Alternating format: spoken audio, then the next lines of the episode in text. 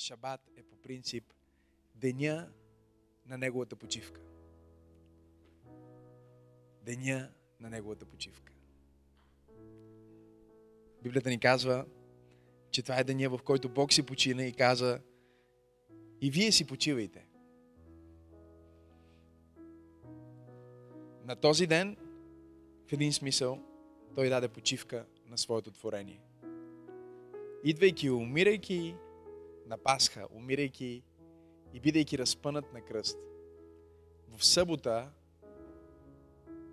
когато би следвало света, религиозен свят да почива, Библията ни разкрива, че Исус Христос извърши най-великата работа. В битие Бог си почина от всичките си дела. И в трето, в, в трета глава на 2 Петрово Бог отново си почина. Защото Неговия син отиде за да свърши финалната работа. И днес аз бих искал да ви разкажа какво прави Исус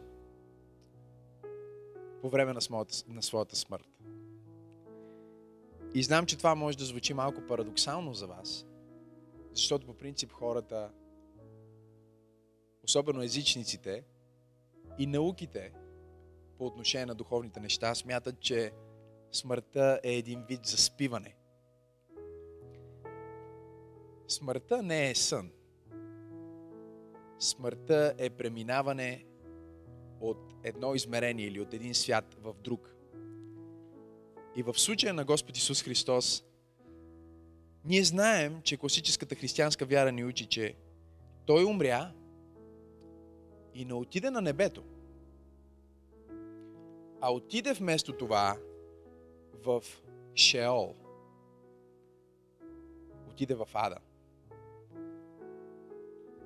И много хора се чудят, защо за Бога Исус отиде в Ада? Защо Божия син, невинен, чист, свят, безгрешен, несправедливо убит на кръст, трябваше да отиде в Ада? Христос отиде в Ада, за да аз и ти да не отидем в ада.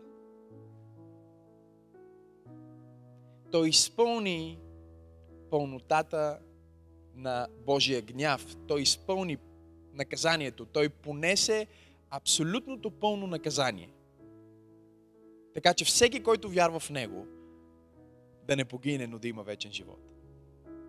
Но бих искал да ви покажа един стих от Божието Слово, който е изключителен, много интересен и интригуващ за мен. Намира се в трета глава на Първо Петрово и там се казва в 19 стих. С който отиде и проповядва на духовете в тъмницата, които едно време бяха непокорни, когато Божието тълготърпение ги чакаше в новите дни. Докато се правеше ковчегът, в който малцина, т.е. 8 души, се избавиха чрез вода. Апостол Петър ни открехва съвсем малка вратичка, зад която стои една невероятна, интригуваща истина. Че Исус Христос всъщност по време на своята смърт отиде за да проповядва с духът си на духовете в тъмницата. Нашите католически брати и сестри използват този стих, за да кажат, че всъщност когато човек умре, той отива в чистилище. Нали? В една чакалния, в която се подготвя един вид за вечността и ако има нещо да си плаща или да изчиства, може тогава да го свърши. Но ние знаем, че това е абсолютно езическо. И всъщност това, което Библията тук ни говори, въобще не говори за духовете на хора. Всъщност, думичката за тъмницата е тартар или тартарус, което буквално означава затвор, западнали ангели. Кои са тези ангели? Това са ангелите, ни се разказва от Ноевите дни. И ако сме добри библейски изследователи, ние ще знаем, че в книгата Битие, нека да ви го покажа, в книгата Битие нещо много необичайно се случва в 6 глава.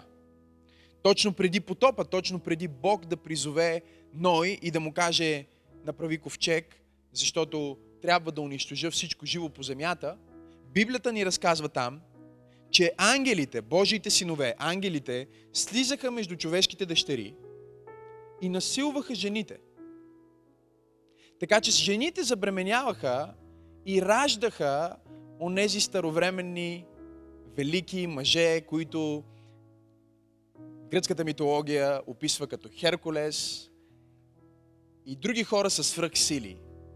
Това са скелетите, които днес се откриват на мъже, които са били по 3, 4, 5 метра в някои случаи. Това е происхода на великаните, като Голият.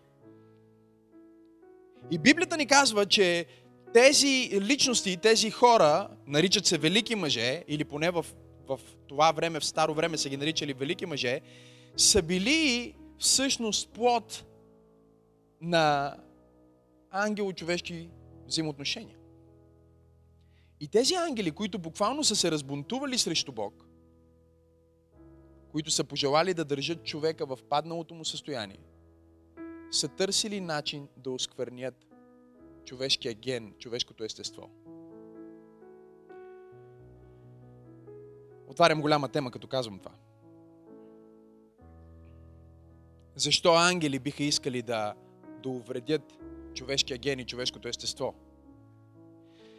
Защото ангелите като Божии синове, точно както всички наши деца, аз имам деца, сигурно и повечето от вас, които гледате и тук, които са в студиото на концерта, имате деца, в момента, в който имаш повече от едно дете, започваш да разбираш силата на съревнованието и силата на зависта. И тези велики същества, които са наричали Божии синове, Бен Елохим, ангелите, създадени с сила да бъдат служители на Бога, да управляват части от земята, включително и не само земята, но други планети. Затова имаме същите пирамиди, които имаме в Египет, ги имаме на Марс. Тези ангели работят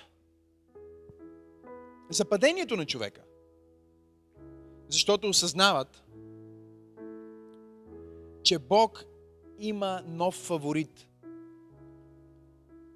Бог има ново дете, което дете, за разлика от тях, е по образа и подобието му. Т.е. той си го е направил да изглежда като него.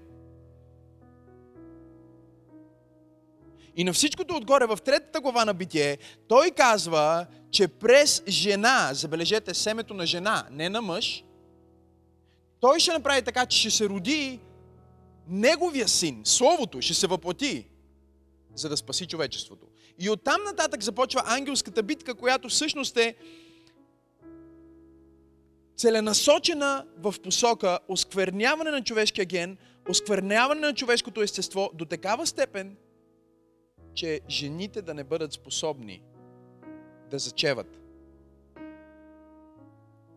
онова, което Бог е създал, Неговия образ и Неговото подобие.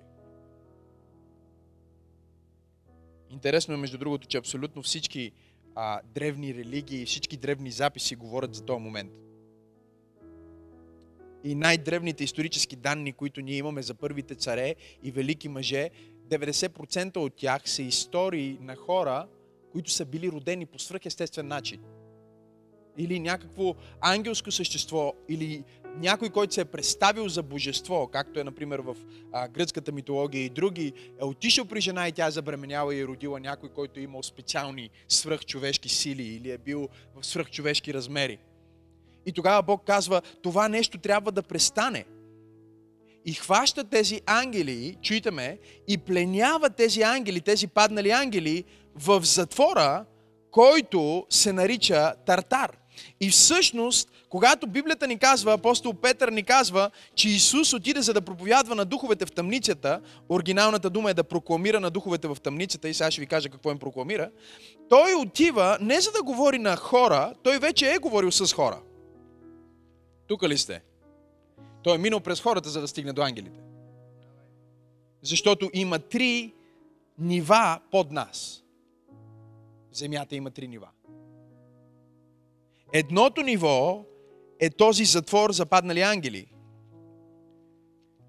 Друго ниво е онова, което ние наричаме Шеол или Хадес в Новия Завет. Това е Ада.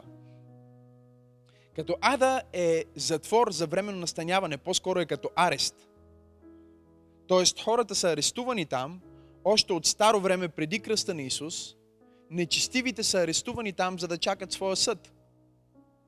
И от другата страна, вижте, има една долина от огън, която се нарича Гехена. Гехена.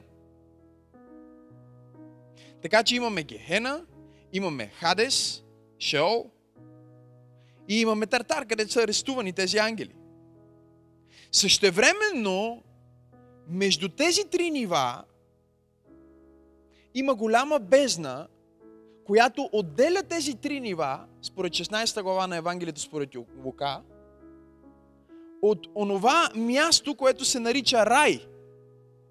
Много християни днес казват, а, ние ще отидем в рая. Не, ние няма да ходим в рая. Рая е старото място, в което праведните от Стария Завет отиваха като хотел за временно настаняване преди идването на Спасителя. Така че, за да не бъде много сложно, представете си го така. Имаме под земята, в земята имаме рай, рая е на земята. Буквално рая е Едем. Едем, който е в земята. После имаме голямата бездна. После имаме Хадес, след Хадес имаме Гехена и след Гехена имаме Тартар, където са арестувани ангелите, които дойдоха за да разрушат взаимоотношението между Бог и човека. Заради които Бог трябваше да рестартира цялата система. Тези ангели дойдоха за да осквернят семето на жената по такъв начин, че Месия никога да не се въплати.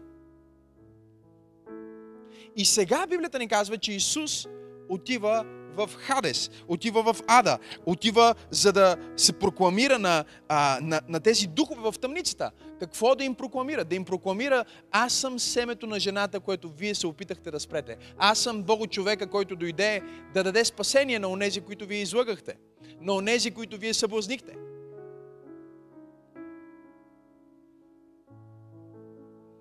Първо той минава през рая, защото рая е на път. Камада. В старо време е било така. Преди кръста е било така. Преди Христос е било така. Не само това, но те са се виждали през бездната. Затова в, в историята на Богаташи и Лазар се казва, че Богаташи отиде на мъки в Ада, а пък праведният Лазар беше къде? В Аврамовото лоно, което се нарича рай.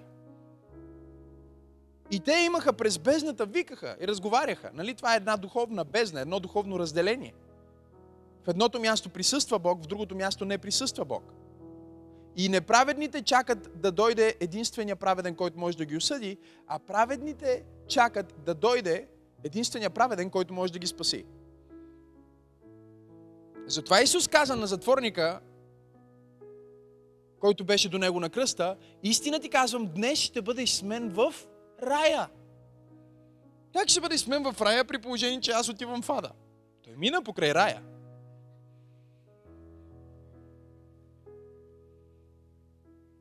Той мина покрай рая и когато той мина покрай рая, знаете ли какво направи? Той пресели рая на небето. Това е което ни се казва в Матей 27 глава. В Матей 27 глава, 51 стих се казва, че когато Исус умря, завеста на храма се раздра и гробовете на праведните старовременни свети се отваряха и те се явяваха на хора в Иерусалим. Дядо Авраам възкръсна, Авел възкръсна, Илия възкръсна, и той вече беше горе. Всички тия хора, Моисей, всички тия хора започнаха да възкръсват и да отиват на небето. И Библията казва, че те са пръв плод на неговото служение. Но защо за Бога отиде чак в дебрите, в дълбочината на Тартар? Защото Христос трябваше да вземе онова, което бе дадено на старовременната змия, трябваше да вземе ключовете. Ключовете на смъртта и на гроба. Отвъдното никога не беше създадено за хората. Отвъдното беше създадено за падналите ангели. Но хората в своя бунт се присъединиха към, към ангелите, които паднаха. И сега затова Бог става човек, защото той направи изкупителен план за само за хората. Той не направи изкупителен план за ангелите. Това е интересно. Един ден се молих, между другото. И казвам, Господи, добре, едно нещо не мога да разбера. Защо направи изкупителен план за спасение? Изкупителен план означава план за спасяване. Спасителен план. Защо направи спасителен план за хората, а не направи спасителен план за ангелите? И Бог ми каза така. Ангелите никой не ги съблазни. А ти никога не си извършил дори един грях без съблазън. Ангелите не са по мой образ и подобие. Но ти носиш моя образ и моята прилика. Страданието на Исус Христос, чуйте ме, плати цената за нашето спасение. Неговото служение в отвъдното, неговото отиване да прокламира на духовете в тъмницата, той им каза, аз съм семето на жената, което ще струши главата на змията.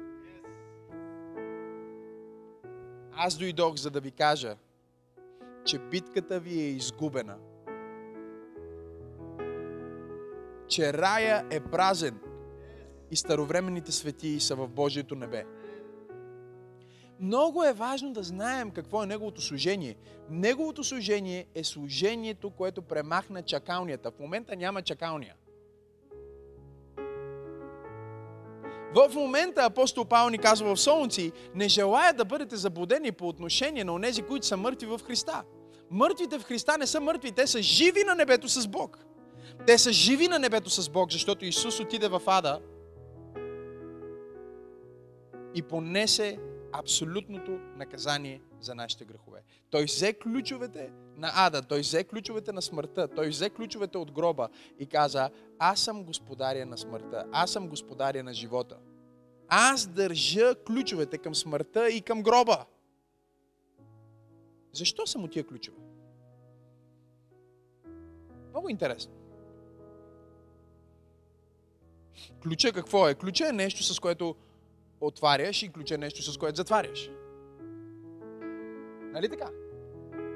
Ключа е онова, което ти дава сигурност. Нали? Притеснен си, казваш на жена ти, заключихме ли? Заключихме, окей. Щом сме заключили, значи, значи, а, значи имаме контрол, значи крадеца не може да влезне, вратата е затворена. И също така, ключа е онова, без което не можеш да влезнеш в. И Исус Христос, Сина на Бога, каза, аз взех ключовете към смъртта и към живота. Аз определям кой ще живее, аз определям кой ще умре. Или нека да го кажа по този начин. Аз определям кой ще възкръсне. Всички ние ще умрем, това е сигурно. Нали? Има едно сигурно нещо на планета Земя. И това е, че ще умреш.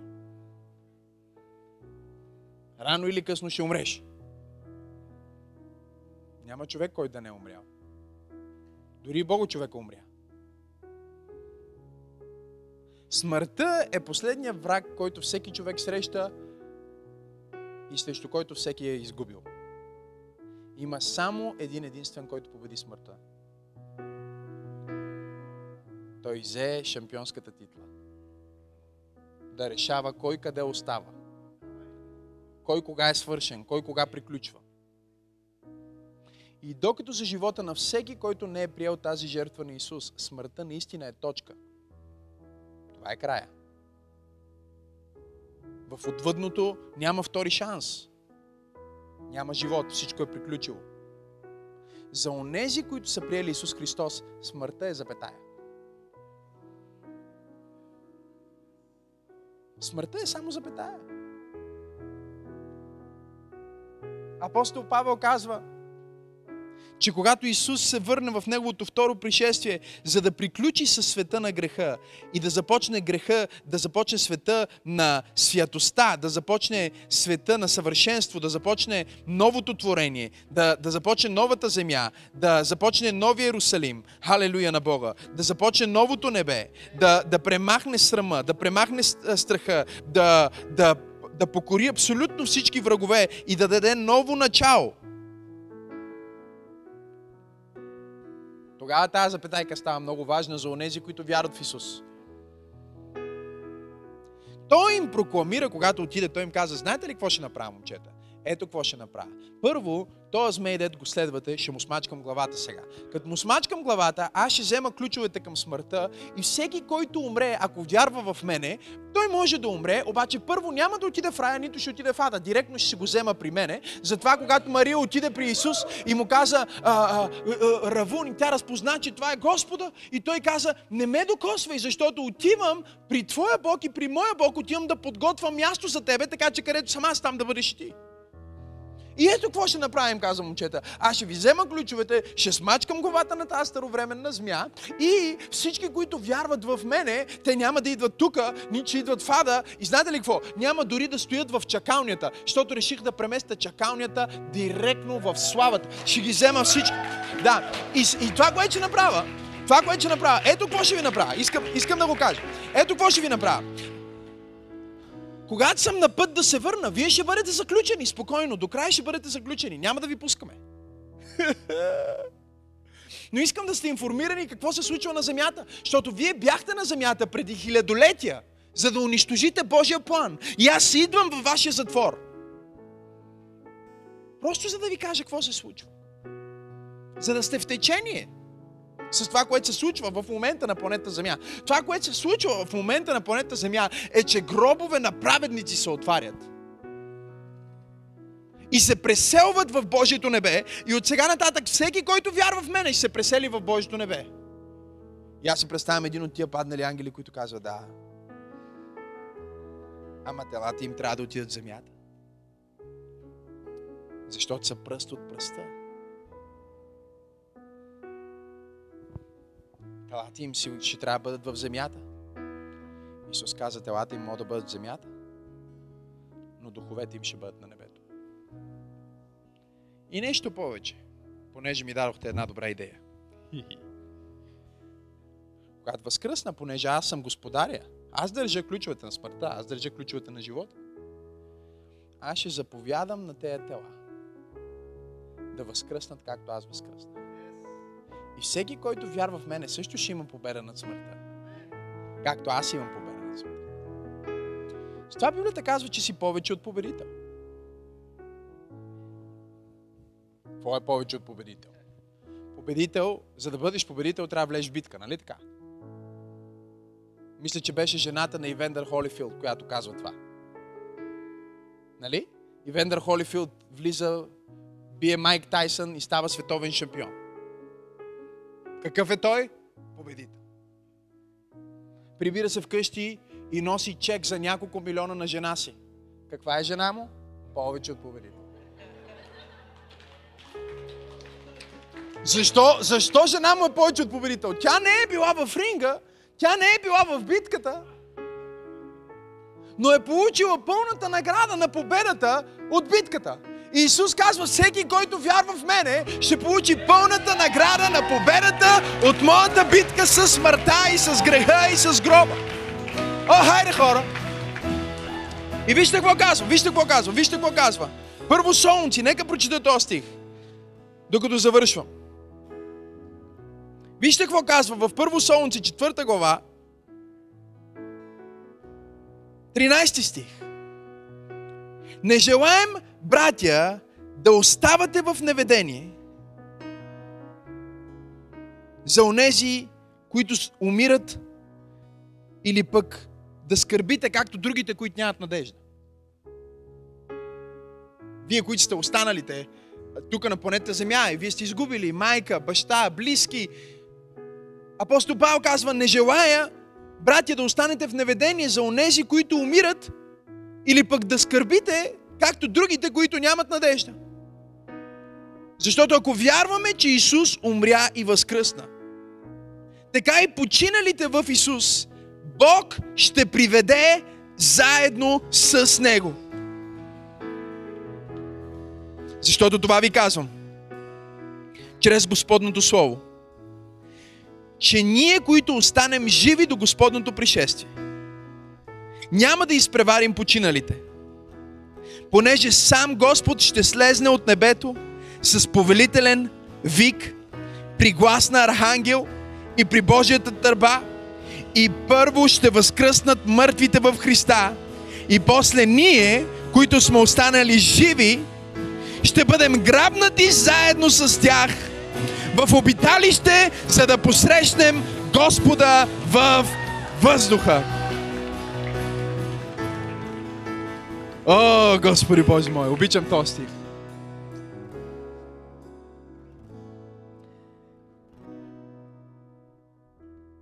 Защо да бъдем грабнати? Казва, така ще бъдем винаги с Господа. И тъй, насърчавайте се един друг с тези думи.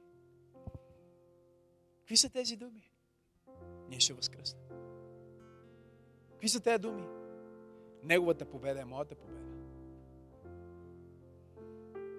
Какви са тия думи? Аз съм победител. Какви са тия думи? Аз възкръснах от смъртта с Исус Христос. Точно сега, ако ти слушаш това послание, аз искам да ти кажа, повярвалите в Христос са живи. Те са живи в Божието небе. И ние няма да ги изпреварим. Един ден, когато Исус се върне, Библията ни казва, че те ще възкръснат първи, те ще възкръснат първи от мъртвите, а ние, които сме на земята, ако сме на земята при Неговото пришествие, ако ние не сме също част от това небесно воинство, ще изпълним небесата. О, Боже мой! Със същата слава, която Исус възкръсна от мъртвите. И ние ще възкръснем заедно с Него. Това е велика събота. Защото в тази събота Бог установи нашата победа. Не само Неговата победа в лицето на Исус. Нашата победа над смъртта, над греха, над всяко зло, над падналите ангели. И той прокламира, че ние с него сме повече от победители.